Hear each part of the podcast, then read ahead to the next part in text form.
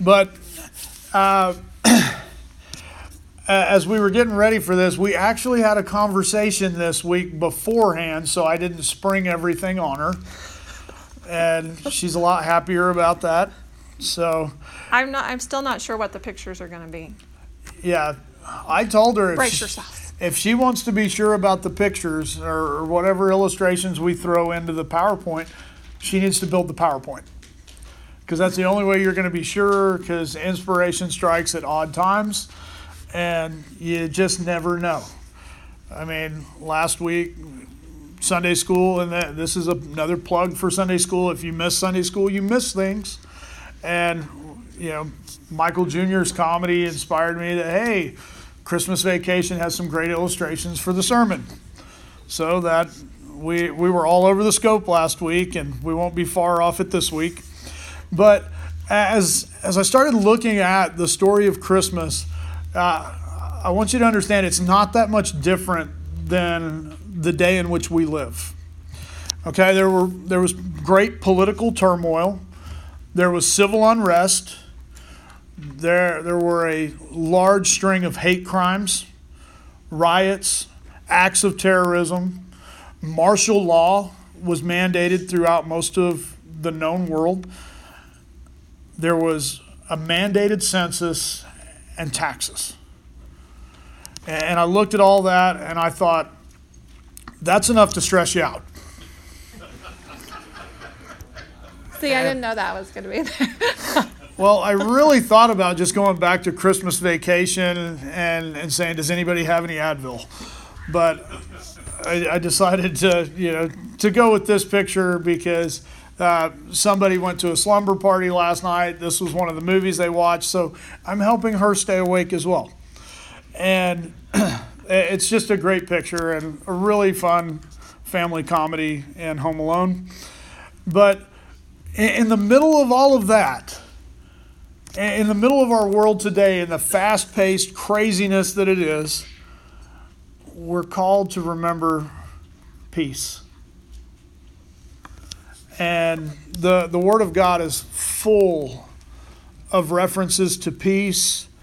And, and one of the, the questions that my better half came up with was oh, you did this one. this this one's mine. Never mind. This was my question. What are some of the things that are stealing your peace right now? And, and that's that's hard for us to admit because we we love mankind in general. We love to tell people about when we're winning, but we don't want to talk about our struggles. We don't want to talk about our losses. We don't want to admit we're wrong sometimes. And we really don't want to admit when things are bothering us because we were always told don't complain. Don't complain. You know, pull yourself up by your bootstraps, be a man, and, and go do your job. And and then we wonder why we bottle it all up until we erupt on people. So, what are some of the things stealing your peace? And and that's that's tough just making sure nobody fired an answer out on the because the people that are brave and answer us on Facebook Live, you know, will respond. And if you want to be one of those people, I will not get mad at you for pulling out your phone and typing in a response because the the thing I think we miss sometimes in church is that we're all in this together. The only reason I stand up here on the stage is because this is where the mic is. If we would put the mic on the floor, I'd be on the floor. If we could put the mic in a closet where you didn't have to look at me, everyone wins. I have a great voice for radio, or a great face for radio, I guess is how it goes. See, I blew the own, my own joke. But what are the things that are stealing your peace? And, you know, is the weight of the world weighing on you more than you admit? You know, and I mean, it's it's only December, and the part of the Christmas story that jumped out and hit me this year was taxes. All the world to be taxed. I'm like, I don't, I don't want to think about taxes in December. Oh, taxes. I don't want to talk about taxes. Okay, anyway, Property. property. you have to you have to pay your property taxes. or in, Get that out there. there, there's places I've heard of lately, pay your payroll taxes. But we'll move on. In Isaiah chapter 9, verses 2 through 4 says this The people who walked in darkness have seen a great light, and those who dwelt in a land of deep darkness, on them the light has shone. You have multiplied the nation, you have increased its joy. They rejoice before you as with joy at the harvest, as they are glad when they divide the spoil. For the yoke of his burden and the staff of his shoulder and the rod of his oppressor you have broken as on the day of Midian. And for every boot of the trampling warrior in battle tumult, and every garment rolled in blood will be burned as fuel for the fire. For unto us a child is born, to us a son is given. And the government shall be upon his shoulder, and his name shall be called Wonderful Counselor, Mighty God, Everlasting Father, Prince of Peace. Of the increase of his government and of peace there will be no end on the throne of David and over his kingdom to establish it and to uphold it with justice and righteousness from this time forth and forevermore. The zeal of the Lord of hosts will do this. What a wonderful prophecy about the birth of Jesus. The, the fact that it names him as the Prince of Peace.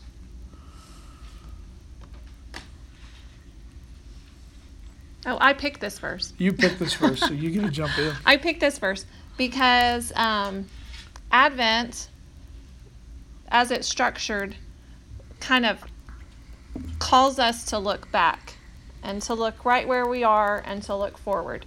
And so I wanted us to look back at what Isaiah had to say.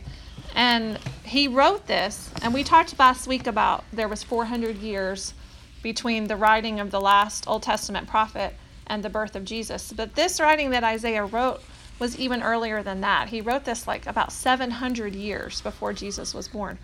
And he's given these words. And of course, we don't know if he fully understood what he was writing, but he's given these words to write about this child that's going to be born. And he calls him all these names, um, you know, wonderful counselor and mighty God and everlasting Father. And he calls him the Prince of Peace. And this little section is very like warlike. They're they're they're in a they're in a tumultuous space when Isaiah is writing this, um, and he's saying, "Well, we're going to get rid of even the war garments, and they're just going to be campfire because we won't need them anymore, because we're going to have someone that's going to lead us into peace instead."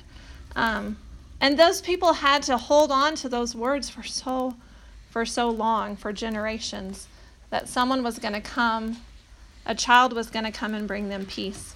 Um, and how very hard that must have been to hold on to that for so long. Well, and the the the legacy of handing that down to your children through most of them didn't have the writings of Isaiah in their hand. They had to just verbally share the stories and share their history which is a, another part of the Christmas season that I just absolutely love is is how you are naturally drawn to telling stories from Christmases long, long ago.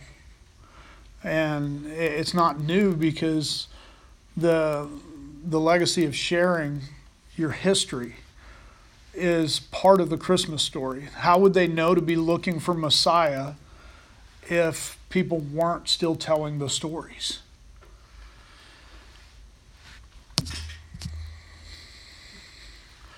I put this picture in because she asked me to This to. was my one request. So we're going to read. Are we going to read it next? Yeah. We're going to, next, we're going to look at Luke chapter 2. And this is a really familiar passage and um, probably something that we've all heard. And um, in fact, this is Linus. And when Charlie Brown is struggling to figure out what, what is Christmas all about, all this commercialism. Have you guys watched it? Yeah, surely. Somebody has watched this, right? okay. All the commercialism and the silver trees, which we have a silver tree, by the way, um, at school. JJ has it at school. And It's an antique. now it, they were apparently really like big when they made this cartoon. Linus stands up and he quotes this verse. So I said, JJ, put Linus in there. And in the same region there were shepherds out in the field, keeping watch over their flock by night. Oh, this is Luke chapter 2, starting in verse 8. Look, oh, it's up there. And the See, angel of the to- Lord That's why you don't have me up here. appeared to them, and the glory of the Lord shone round about them, and they were filled with great fear. And the angel said unto them, Fear not, for behold, I bring you good news of great joy that will be for all the people. For unto you is born this day in the city of David a Savior, who is Christ the Lord. And this will be a sign for you. You will find the baby wrapped in swaddling clothes and laying in a manger. And suddenly there was with the angel a multitude of the heavenly host praising God and saying, Glory to God in the highest, and on earth peace among those with whom he is pleased. I didn't keep going. That's okay.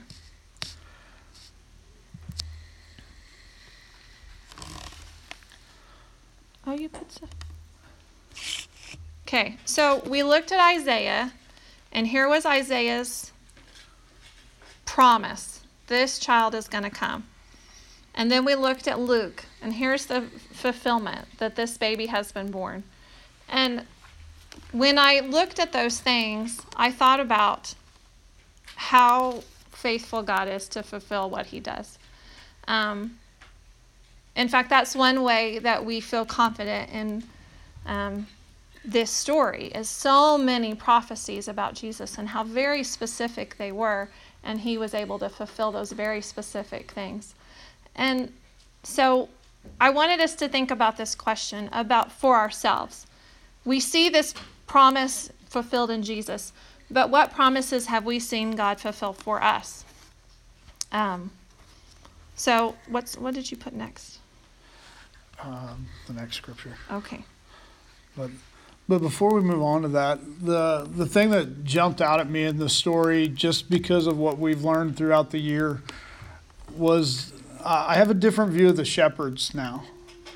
I always thought it was a bunch of burly, kind of like cowboy rancher guys that were out there, but that's not the reality of who keeps the sheep in the Middle East. It's usually the the younger children of the family. I'd always thought these were, you know, grown men sitting around a campfire when the angels showed up. In reality, it was probably young boys, maybe teenage girls. And that's who the angels appeared to. They, they didn't appear to an older generation to herald the news, they appeared to the next generation of leadership and and I, it's a lot easier for me to think that the shepherds were excited and running around and telling people because I I don't know about you, but if I've been laying on the ground next to a campfire, the last thing on my mind is running around and jumping and yelling. And and I'm not old, but Uh, you know, I always pictured the shepherds being older and and more mature and and, and the thing that makes that even more beautiful to me is that this, if they were in fact younger, they knew the stories. That it had been passed on to them by their parents and their grandparents and hopefully their great grandparents. And they knew the stories. And and they got to go see it and they got to be the ones to go tell everybody. Because young people, when they get excited and go tell people, it's hard to get them to stop. But coming back to this question, what promises have you seen God fulfill for you?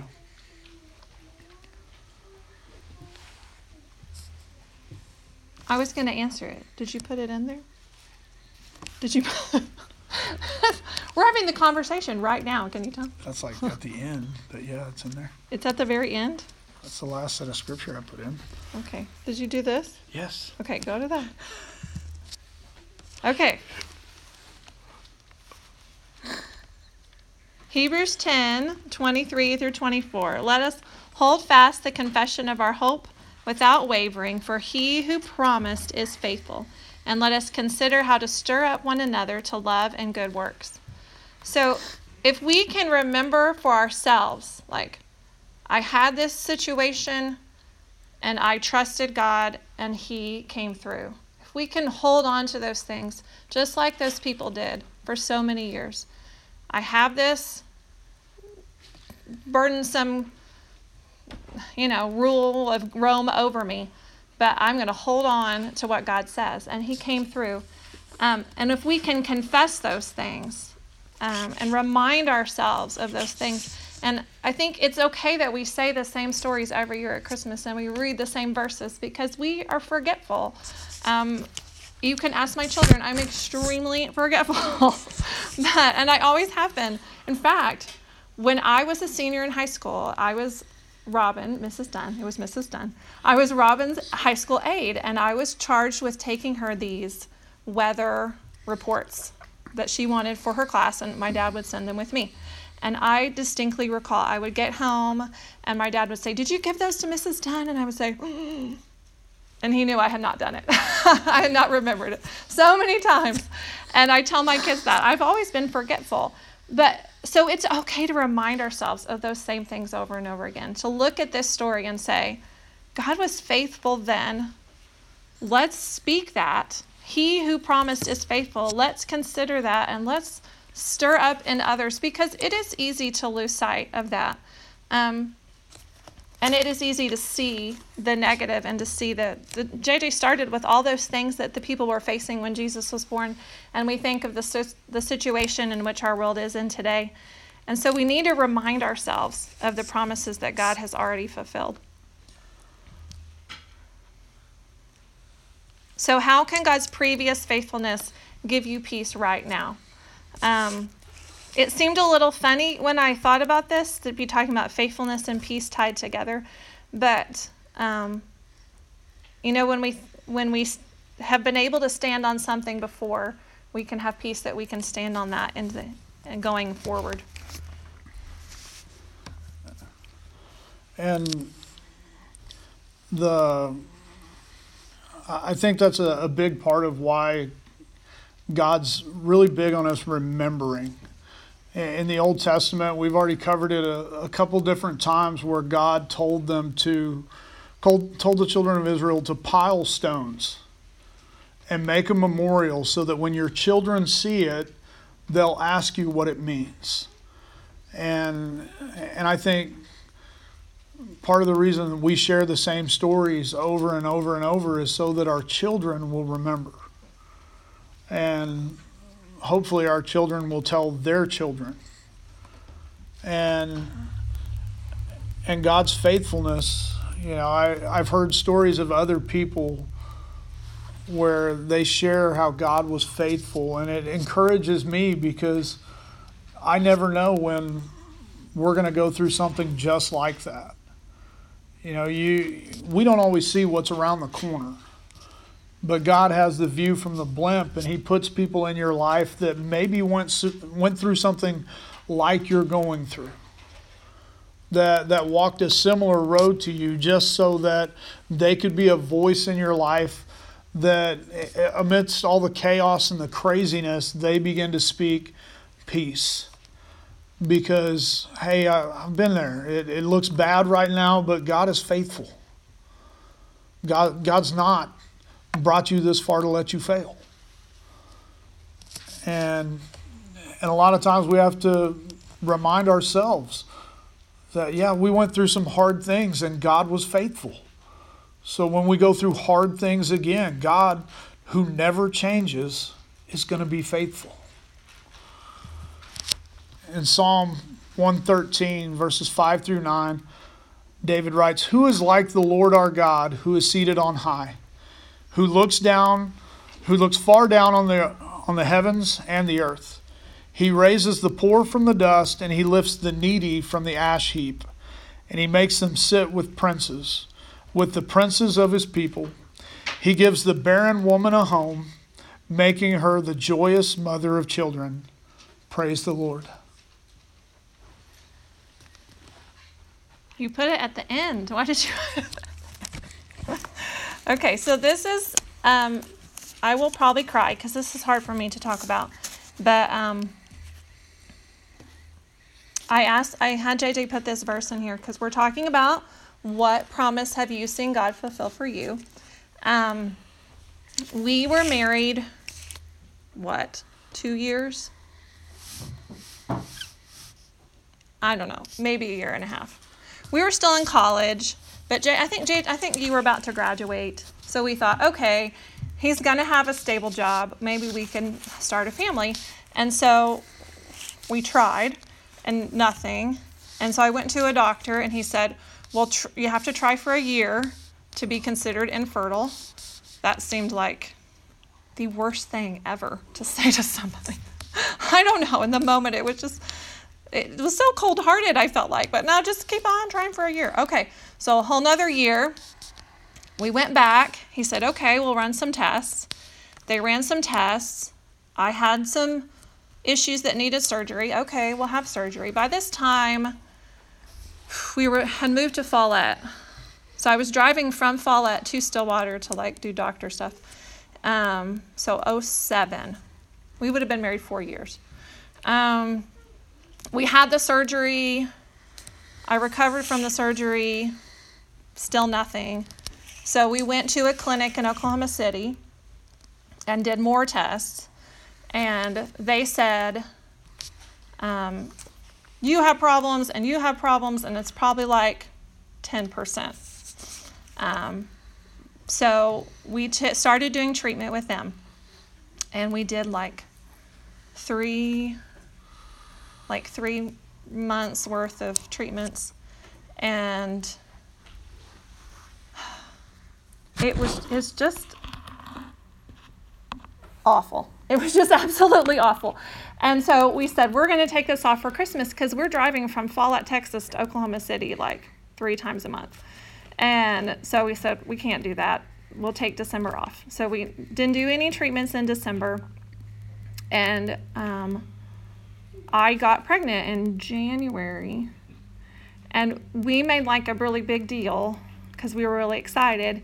And then I miscarried that baby at 12 weeks, so in like April. Um, and that was the really lowest point. I don't know about for you, but for me, that was the really lowest point. Because there was this like, maybe something's going to happen, and then it was all shattered and taken away. Um, and so that took a long time physically and emotionally to pull out of that. So we we just couldn't do it anymore. We couldn't do the treatments anymore. Um, and so we stopped. Well, the the point at which we stopped was when the doctor said, "Hey, the that initial figure we shot you was high. That it's probably about a three percent chance it'll ever happen." Um, And yeah. and she just smiles real big and walks out the room. I thought she'd cracked. I thought I thought I'm gonna have to have her committed because she was entirely way too happy about that. And we get on the elevator, and it was almost like we were having a party on the elevator because, oh, we're adopting from Russia. I've already started the paperwork, and and it was it was something where at that point in my mind we had given up on biological children. Yeah. So it was hard. But we wa- we did all that. That took two ish years, two and a half years. And we got to bring our Xavier home. Um, and he had been home with us. Let's see, he came home in June of 2011. Is that right? Mm-hmm. And in like by the end of 2011, I was pregnant because Audrey was born in December of 2012. No, but whatever nine months are, I'll do the math.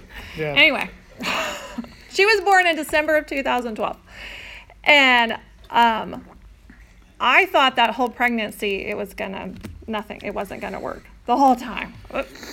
Something's gonna go wrong. Something's gonna happen. Um, and of course, she came early. I had blood pressure issues. I went for like a normal checkup. What would I have been like 33 weeks, 34 Yeah. weeks? And they said, Your blood pressure is kind of high. You should lay on your left side and we'll check it again. I know nothing about blood pressure because I was, so I was like, Oh, sure, whatever. I'll lay on my left side. And they came back and they said, It's still kind of high. We're going to keep you here. And so then you feel a little nervous when they say, We're going to keep you in the hospital. So they kept me in the hospital at Shattuck and they said, We're going to run this test. It takes 24 hours. So you have to stay here for 24 hours. Okay. And we had Xavier and he was two. And JJ was coaching and working. And so we had, he had to like just pick up the ball and all of that. And they did the test and they somehow messed up in the way they ran it and they said we have to run the test again. And this whole time i'm laying in a hospital bed on my left side. And it was, pretty awful. And they ran the test again so another 24 hours. So i went in on a monday. By a wednesday they said yeah you have preeclampsia and she's too little and we can't deliver her here. So we're going to send you to oklahoma city. So they put me in an ambulance and they made me on my left side in the gurney. And um, they had given me medicine to try to knock it down and they said this medicine's going to make you feel like you have the flu so i'm like throwing up and the the tech the emt that was with me said you're my first pregnant patient which made me feel so good And Um. meanwhile, in Follett, the secretary is rushing into the gym just white as a ghost. And all she can tell me is, you need to get to Shattuck now. It's like, thanks, Amber. thanks for that. You know, I rush out of the gym, grab Xavier, who's playing with cars or something at the time, throw stuff in the truck, and uh, set land speed records to Follett. From Follett to Shattuck, supposed to take, I don't know how long. We did it in eight minutes. So you do the math. And I get there just in time to see them load her in the ambulance. And she's like, We're we're going to the city. and she's like happy about it. i had a lot in my system at that point Yeah, at that point she was pretty loopy. So I'm having to try and get details out of these EMTs about which hospital they're taking her to. And I'm on my Razor flip phone trying to dial numbers, and it's not working Uh, because cell signal wasn't great back then either. Finally, I get a hold of my sister. I drop Xavier off. I go back to Follett and get go bags and then head to the city. And the ambulance beat me there by 30 minutes. Once again, praise the Lord, I didn't get stopped, didn't wreck. And get there in time to find out, hey, we're having a baby tomorrow. Yep. They were less panicky in Oklahoma City. So we waited till the next day. and then we had her, and then she was early, and she was just a perfect, healthy baby. And so I, I put this verse in there um, because this was a promise that God fulfilled for me. Um, and I have to remind myself of that. And it was a big, it's a big deal um, that God fulfilled this promise. But uh, it, I think it's good to remind ourselves of all the little times that God is faithful because He is faithful every day. Um, and we can find His faithfulness and we can have peace because of that. He's said things and He's honored what He said, and so we can stand on what He's going to say in the future. And he's the same God that spoke everything into existence. So even on days that that I, I don't feel anything, I can look out there and I can see God made the sun come up again. God made it set and he paints the sky beautifully when he does it. Or at night I can go look at the stars or the millions of details in the frost on the windshield. And I know that the God who spoke all that into being said that he has a plan and a purpose. And that's enough. So, Heavenly Father, thank you for